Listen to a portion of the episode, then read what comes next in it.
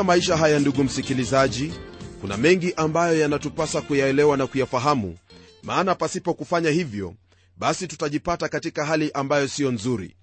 Nam hili ndilo ambalo tuliliona kwenye kipindi kilichopita kuhusu wana wa israeli na jinsi ambavyo mungu aliwahimiza waache uovu wao kusudi wasihukumiwe. Lakini la kusikitiza ni kwamba watu hawa hawakuacha uovu wao bali waliendelea kutenda hayo ambayo ni machukizo machoni pake mungu jambo hili liliendelea hadi wakati ambapo mungu akaamua kuwahukumu kwa kuwafanya mateka na hayo mataifa ambayo yaliwavamia. Ndugu msikilizaji hukumu ya mungu ii juu ya kila mmoja ambaye huyapuuza na kuyadharau mausia yake bwana kwa kuwa katika kuyapuuza hayo hakuna lingine ambalo waweza kulipokea ila hukumu yake. Lakini wamebarikiwa ni wale ambao huyatii hayo ambayo mungu amenena nao maana hukumu ya mungu haitawapata kamwe. Hili ndugu msikilizaji ni jambo ambalo lafaa uelewe vyema maana katika maisha haya pia hayo yaliyotendeka israeli ndiyo ambayo yanaweza kukupata leo hii maana mungu hajabadilika. Nam ningelipenda tuendelee kwenye somo letu la leo ambalo lipo katika kitabu hiki cha amosi sura ya 6 tukianzia aya ya 7 hadi ile sura ya 7 aya ya 15 kwenye aya ya 7 neno lake mungu latuambia hivi kwa habari za hawa watu wa israeli. Basi kwa ajili ya hayo sasa watakwenda utumwani pamoja na wa kwanza watakaokwenda utumwani na kelele za machezo za hao waliojinyosha zitakoma. Kwa sababu ya dhambi ambazo watu hao walikuwa wametenda yani udhalimu ulevi ulafi kiburi na uasherati mungu hakuwa na lingine bali kuwahukumu. Yote hayo ambayo nimeyasema ni mambo ambayo iwapo yatakuwepo katika taifa lolote lile basi hilo taifa laangalia uharibifu wake. Kwenye aya ya nane, neno lake bwana liendelea kwa kutwambia hivi. Bwana mungu ameapa kwa nafsi yake asema bwana mungu wa majeshi na izira fahari ya yakobo na chukizwa na majumba yake. Kwa sababu hiyo nitautoa huo mji pamoja na wote waliomo ndani yake. Kulingana na aya hii ambayo twaisoma msikilizaji twaona kwamba kwa hakika mungu alikuwa amekasirishwa kabisa kuhusiana na yale ambayo yalikuwa yakitendeka katika majumba yale. Majumba yao yalikuwa mahali parushwa mahali ambapo palifichwa mali iliyonyang'anywa maskini. Kwa sababu ya dhambi hizi ambazo walitenda israeli walibadilika na kuwa taifa kafiri. Na kwa hili twajifunza kwamba mambo hayo ambayo israeli walikuwa wakiyatenda wewe unapoyatenda pia yatakuondoa katika uwepo wake mungu au kukuzuia usipokee hayo mema ambayo mungu anatazamia kukupa katika maisha haya. Kwenye aya ya tisa rafiki msikilizaji neno lake bwana liendelea kwa kutwambia haya. Hata itakuwa wakisalia wanaume kumi katika nyumba moja watakufa. Jambo hili ambalo twalisoma kwenye aya hii ni jambo ambalo huenda hasa lanena kuhusu au ina maana ya wakati huo ambapo tauni inayoharibu huwavamia watu kama vile ambavyo hufanyika mara kunapokuwepo na vita ndugu msikilizaji neno lake bwana kwenye aya ya kumi linaendelea kwa kutwambia hivi kwa habari ya hukumu hii ambayo twaisoma kuhusu taifa hilo lisilomcha mungu taifa ambalo huacha neno lake bwana. Neno lake mungu lasema hivi na mjombo wa mtu atakapomwinua yani yeye amchomaye moto ili atoe mifupa yake nyumbani naye atakapomwambia yeye aliye katika pande za ndani za nyumba je yuko mtu yeyote pamoja nawe naye atakaposema la hapana ndipo atasema nyamaza kimya maana hatuna ruhusa kulitaja jina la bwana. Hakika kama vile ambavyo tumesoma maandiko haya jambo hili latuonyesha jinsi ambavyo tauni hiyo itakavyokuwa imesambaa kote kote. Ni jambo ambalo laonyesha jinsi ambavyo hukumu ya mungu itakuwa imetanda katika taifa hilo wakati ambapo atalihukumu taifa hilo katika kitabu kile cha mwanzo sura ya tatu aya hiyo ya 19 jinsi hiyo ya kuchoma maiti ilikuwa inakubalika. Lakini katika agano jipya hali hiyo ya kuzika haikubaliki tena. Hata hivyo wakati ambapo hukumu ya mungu inawajia watu ni lazima kutakuwepo na wengi ambao watakuwa wamefariki na hivyo kuwazika itakuwa ni vigumu ila tu kuwachoma. Hili ambalo twalisoma hapa ni jambo ambalo laonyesha kuwa wakati ambapo mungu anawahukumu watu yeye huwahukumu viwavyo kwa kuwa walikataa uokovu wakati ambapo aliwataka waokolewe. Na kwa hivyo jambo la busara la kufanya ni kuliitia jina lake bwana maadamu anapatikana kufuatana na njia zake maadamu kuna wakati. Wewe kama mwanadamu pamoja nami hatuna muda mrefu. Muda wetu ni mfupi kabisa. Leo tupo kesho hatupo. Na kwa sababu hiyo tutafanya vyema kulitii neno lake na kuamini lile ambalo ametuambia maana yeye ni mwaminifu na wala hadanganyi. Tunapoendelea kwenye aya ya 11 neno lake bwana liendelea kwa kutwambia hivi. Kwa maana angalia bwana atoa amri na nyumba kubwa itapigwa na kuwa na mahali palipobomolewa na nyumba ndogo nayo itapigwa iwe na nyufa. Kulingana na hili ambalo twalisoma kwenye aya hii ni vyema kuona kwamba hakuna yeyote ambaye atanusurika hukumu yake mungu wale ambao ni wakubwa wale ambao ni wadogo wale ambao wameinuliwa na wale ambao wapo chini kutokana na hukumu yake mungu ni lazima watachukuliwa mateka na wale waashuri. Hili pia ni jambo ambalo latuonyesha kwamba hakuna mtu ambaye mungu anampendelea bali yeyote anayetenda mapenzi yake huyo mungu humwokoa lakini yule asiyetenda mapenzi yake huyo ni lazima atahukumiwa. Kwa hivyo msikilizaji wadhifa wako katika jamii au lolote ambalo walifanya katika jamii haliwezi likakutetea wakati ambapo hukumu ya mungu yaja juu yako. Ni lazima ufahamu kuwa mungu ameandaa njia ya uokovu nayo ni kwa njia moja tu yesu kristo ambaye ni mwokozi wetu. Kwenye aya ya 12 neno lake bwana laendelea kwa kutwambia hivi katika kitabu hiki cha amosi sura ya 6 je farasi watapiga mbio juu ya mwamba je mtu atalima na ng'ombe huko? Hata mmegeuza hukumu kuwa uchungu na matunda ya haki kuwa pakanga. Naam wana wa israeli walitenda mambo kinyume cha mambo ambayo walihitajika kuyatenda. Yale ambayo yalipigana na haki walitenda hayo ambayo siyo hukumu wakaacha haki na kugeukia udhalimu na kufanya hayo ambayo ni machukizo mbele zake bwana. Kwenye aya ya13 neno lake bwana laendelea kwa kutwambia hivi kwa habari za hawa watu. Ninyi mnaolifurahia jambo lisilo na maana msemao je hatukujipatia pembe kwa nguvu zetu wenyewe? Tazama hapa msikilizaji hasa jambo ambalo watu hao walikuwa wakisema ni kwamba wao wamejipatia nguvu na uwezo bila kumtegemea awaye yeyote yule. Hii ni kwa kuwa neno la mungu linaponena habari za pembe hasa huwa ni mfano au ni lugha ambayo yanena kuhusu utawala pamoja na uwezo. Waisraeli ndugu msikilizaji walitegemea nguvu zao za kivita kwa sababu ya huyo mfalme aitwaye yeroboamu wa pili. Wao walisahau kwamba ni mungu ndiye ambaye huwaongoza katika vita na kuwapigania vita vyao vyote na wakamtumainia mwanadamu. Wakati wowote ambapo unamtumainia mwanadamu katika jambo lolote lile basi fahamu kwamba umetokomea mbali kwa kuwa neno la mungu lasema kwamba amelaaniwa mtu awaye yote amtegemeaye mwanadamu. Unapomtegemea mwanadamu wewe huwa umepokea laana ya mungu juu ya maisha yako. Usimtegemee mwanadamu bali mtegemee mungu maana mungu ndiye ambaye iwafahamu kila kitu kukuhusu na zaidi ya yote anajua hilo ambalo walihitaji. Tunapoendelea kwenye aya ya14 ambayo pia yamalizia sura hii ya 6 neno lake bwana lasema hivi maana angalia nitaondokesha taifa juu yenu enyi nyumba ya israeli asema bwana mungu wa majeshi nao watawatesa ninyi toka mahali pa kuingilia katika hamathi hata kijito cha araba. Aya hii ambayo tumeisoma ndugu msikilizaji twaona kwamba tena mungu ananena kuhusu hukumu yake ambayo atatuma juu ya watu hawa.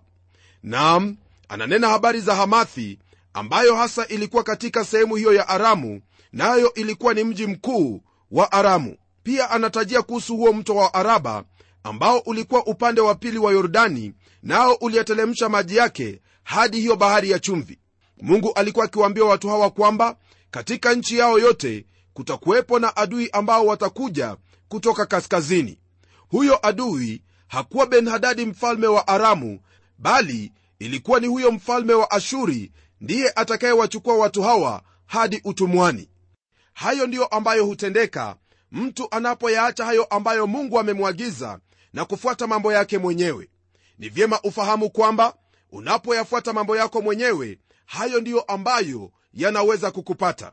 Tunapogeukia sura ya saba sura hii ya saba yafungua sehemu ya mwisho katika kitabu hiki cha amosi. Sura tatu za mwisho ambazo zimo katika kitabu hiki ni sura ambazo zanena kuhusu maono ambayo yanahusu wakati ambao utakuwepo wa baadaye ijapokuwa amosi alitoka mashambani lakini twaona kwamba mungu alimpatia hayo ambayo yalikuwa ni maono ya juu kabisa ambayo yatatusaidia kuelewa mambo mengi yanayotuhusu sisi kama watoto wake. Maono ya kwanza aliyoyaona ni kuhusu wale nzige. Nam neno la mungu latuambia hivi kwenye aya ya kwanza katika kitabu hiki cha amosi sura ya saba.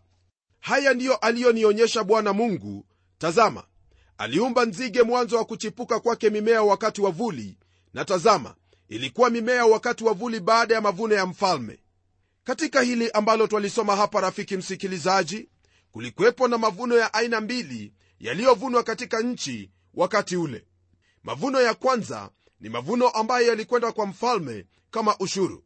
Kusema kweli watu walitoa zaidi ya fungu la kumi. Walitoa theluthi kumi ya mavuno yote ya shamba.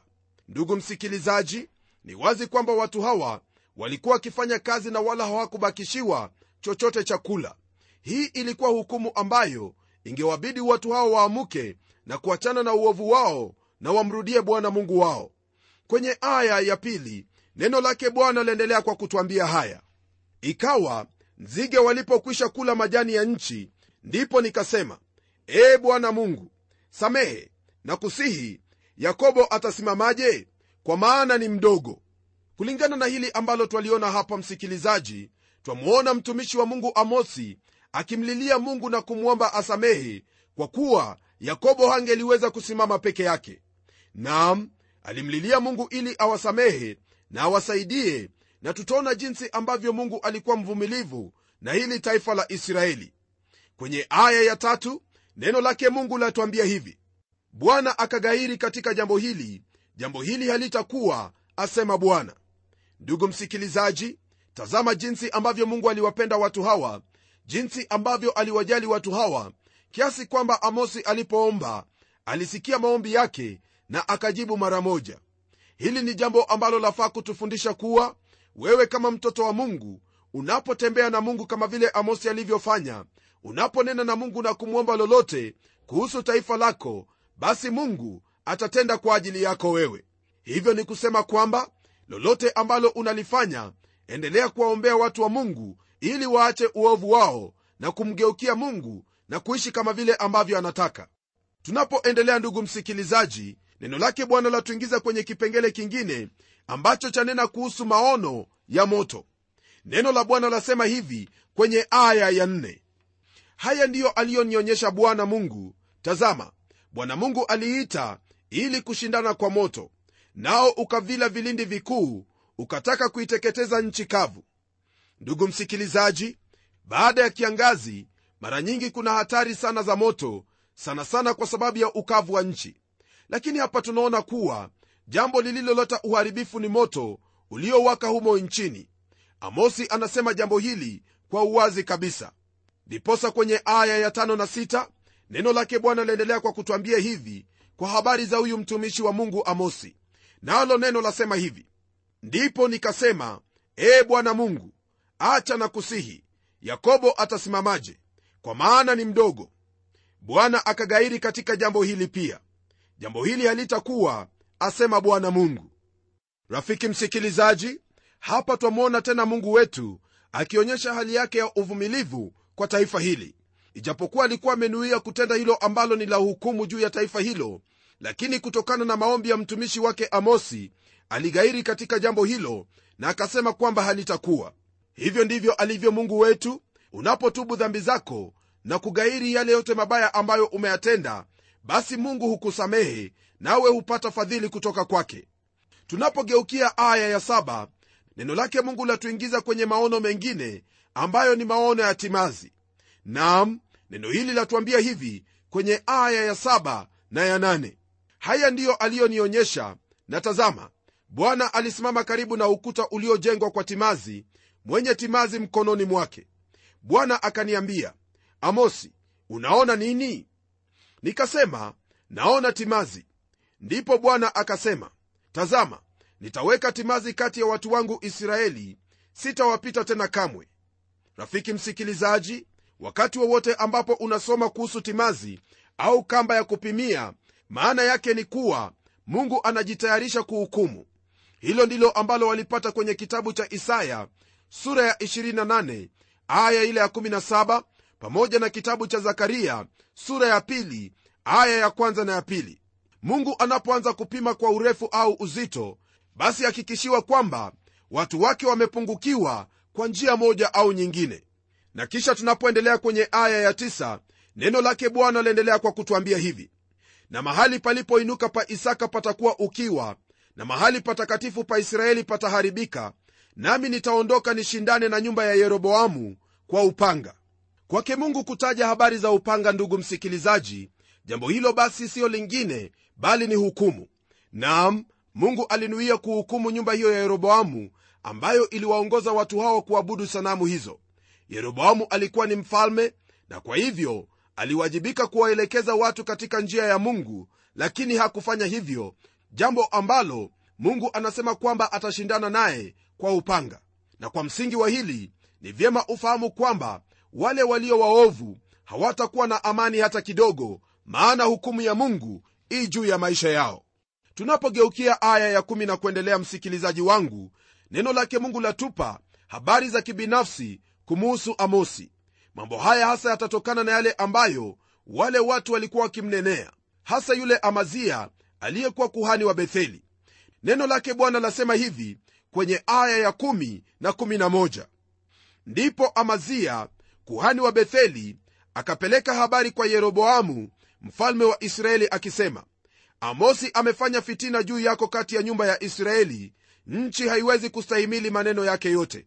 Kwa maana amosi asema hivi yeroboamu atakufa kwa upanga na bila shaka israeli atachukuliwa mbali hali ya kufungwa atoke katika nchi yake. Unaposoma kwenye aya hiyo ya tisa, utaona kwamba huyu amazia hakuwa akiongea kweli bali alikuwa akinena uongo. Hili ni jambo la kuhofia sana msikilizaji maana haya ndiyo ambayo yanaendelea katika maabada mengi siku ya leo. Mara nyingi watu wanasema yale ambayo si ya kweli kama vile ambavyo huyu amazia alikuwa akinena amazia alikuwa kuhani wa yule ndama wa dhahabu aliyeabudiwa huko samaria. Kwa hivyo jambo ambalo waweza kufikiria ni kwamba huyu alikuwa ni mtu ambaye alikodiwa au kulipwa kwa huduma alizokuwa akitoa kwa hao ndama ambao walikuwa ni sanamu za dhahabu. Aliyasema hayo ambayo alitakiwa kuyasema maana alijua kuwa iwapo watu watasikia maneno yake amosi na kuyaacha hayo ambayo ni maovu ni lazima basi yeye mwenyewe atakosa posho lake nami msikilizaji ninasikitika kwamba kuna watu wengi ambao wamejifanya kuwa makuhani lakini sio kwa sababu wameitwa na mungu bali ni kwa sababu ya posho lao. Iwapo wewe ni miongoni mwa wale ambao wamejiita au kuitwa na watu kwa ajili ya posho lao ni vyema uache kile ambacho natenda tafuta kazi nzuri ambayo itakupa fedha nzuri ambazo zitakusaidia kuishi katika maisha haya. Lakini usiwasumbue watoto wa mungu kwa kuwakosesha na kuwafitini tunapoendelea kwenye aya ya 12 na 13 neno lake bwana laendelea kwa kutwambia hivi. Tena amazia akamwambia amosi ewe mwona nenda zako ikimbilie nchi ya yuda ukale mkate huko ukatabiri huko. Lakini usitabiri tena huku betheli kwa maana ni mahali patakatifu pa mfalme nayo na ni nyumba ya kifalme. Kulingana na haya ambayo twamwona huyu amazia akiyanena ukweli wa mambo ni kwamba msikilizaji mtu huyu alikuwa ni mtu ambaye hakutaka kusikia kweli licha ya kuwa kuna uwezekano kwamba alifahamu kweli yote. Amazia alikwenda kwa amosi na kumtukana na kwa maneno yake anaonyesha kwamba amosi alikuwa ni mtu ambaye hakujua kile alichokuwa akifanya. Amazia alimuita amosi kwamba yeye ni mshamba na hakufaa kuongea katika nyumba ya kifalme. Ni kama alikuwa akimwambia amosi kwamba tunataka maneno matamu hapa. Hatutaki maneno ambayo yanatuumiza mioyo yetu au kufanya tufikirie zaidi. Alimwambia amosi apotelee mbali. Katika yale ambayo alikuwa akisema ni kana kwamba alikuwa akionyesha kwamba amosi alikuwa anahubiri kwa sababu ya chakula au kufanya mambo yale ili kwamba mfalme afahamu kwamba yupo na kwamba ampe sehemu yake kama nabii. Lakini hayo yote yalikuwa ni mambo ambayo amazia alikuwa ameyawazia moyoni mwake maana alikuwa na fursa ya kufika kwa mfalme kwa sababu ya sanamu hizo ambazo alikuwa akizitumikia. Ndugu msikilizaji mambo haya ni mambo ambayo ni maovu kabisa ambayo yalikuwa yakitendeka katika israeli nchi ambayo ilihitajika kuwa kielelezo katika mataifa mengine yote.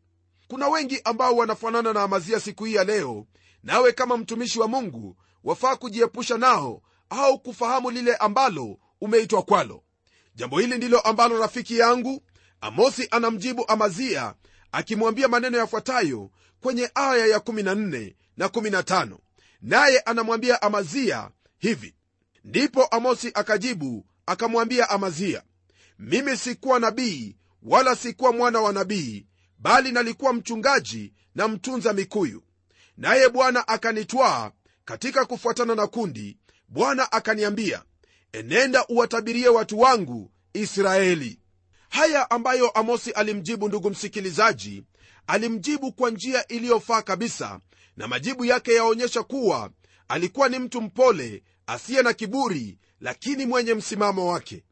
Ni kana kwamba alikuwa akimwambia amazia kwamba yeye anajua kuwa siyo nabii wala hakuzaliwa katika ukoo wa manabii wala hakuwa mwana wa nabii. Ila anakiri waziwazi na kusema kwamba alikuwa ni mchungaji na mtunza mikuyu naye bwana ndiye aliyemchukua na akamwambia atabiri. Naye yupo hapo kwa sababu bwana alitaka awe mahali pale na atabiri jinsi ambavyo anaelekezwa. Mtumishi wa mungu huyu amosi alikuwa na ujasiri wa kipekee kwa kuwa alifahamu wito wake na katika wito wake alithibitishwa. Kwa hili ningelipenda kusema kwamba inambidi yeyote ambaye ameitwa na bwana awe na uhakika wa huduma yake na iwapo atakuwa na tashwishi yoyote katika mawazo yake basi asiingie katika huduma. Hili ni jambo ambalo ndugu msikilizaji ni lazima ulifahamu maana usipolifahamu hili mara tu kutakuwepo na ubishi au uzushi kutoka katika sehemu yoyote ile hautaendelea mbele kulihubiri neno lake bwana. Kwa sababu hiyo ndipo nasema kwamba ni lazima ufahamu huyo aliyekuita na kuuthibitisha wito wako kwa kufanya hayo ambayo amekuagiza uyatende kwa msingi huo basi utakuwa na uwezo huo ambao utakusimamisha wima katika huduma yako. Je ndugu msikilizaji hasa wewe uliye mwalimu wa neno unalihubiri neno jinsi inavyohitajika? Unalihubiri neno kama vile mungu amekutuma? Au unajaribu kujipendekeza mbele za wanadamu?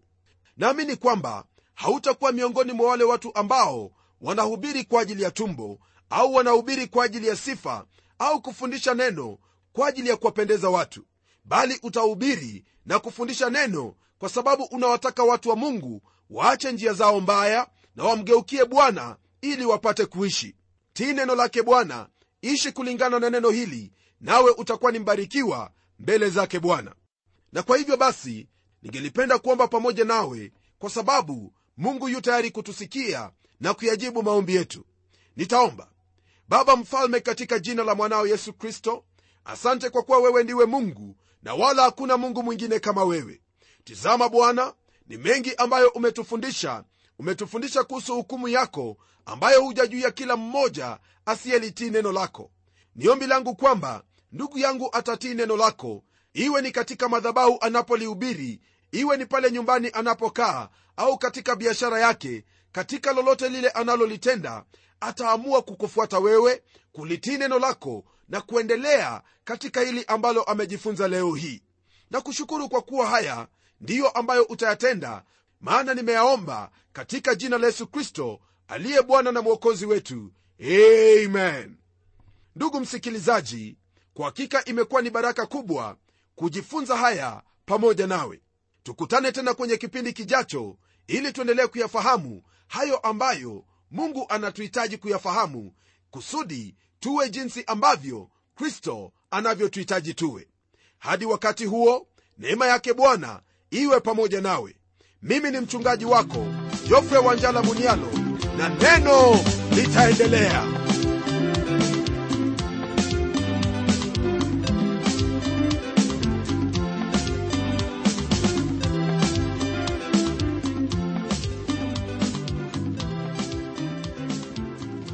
ukweli ni kwamba neno litaendelea. Lakini hebu ni kujulishe kitu. Kipindi cha neno kimedhaminiwa na wakristo kama wewe na mimi. Mia moja pale elfu tano kule. Hamsini hapa elfu moja pale. Hivyo hivyo tu kama waswahili walivyosema kidogo kidogo hujaza kibaba. Ndivyo mchango wa wakristo kote nchini kimeendelesha hiki kipindi ikiwa unahisi roho mtakatifu akikuongoza kusaidiana na wenzetu ambao ni wadhamini wa hiki kipindi hebu tafadhali tuandikie hundi kwa transworld radio. Kisha uitume kwa anwani yetu ambayo ndiyo hii ifuatayo. Kwa mtayarishi kipindi cha neno transworld radio. Sanduku la posta ni 21514 nairobi kenya kumbuka hakuna kiasi hakuna kiwango. Wewe toa tu jinsi mungu atakavyokuongoza. Na kabla sijamalizia hebu ni kujulisha ya kwamba transworld radio imekuandalia kipindi kingine ambacho kitakujia hapo baada ya mkutasari wa habari. Kipindi chenyewe kinaitwa uzima wa milele. Hebu usiondoke. Na hadi kipindi kingine kijacho ni mimi mtayarishi wa kipindi hiki pamela omodo nikikuaga nikikutakia amani ya mwenyezi mungu. Neno litaendelea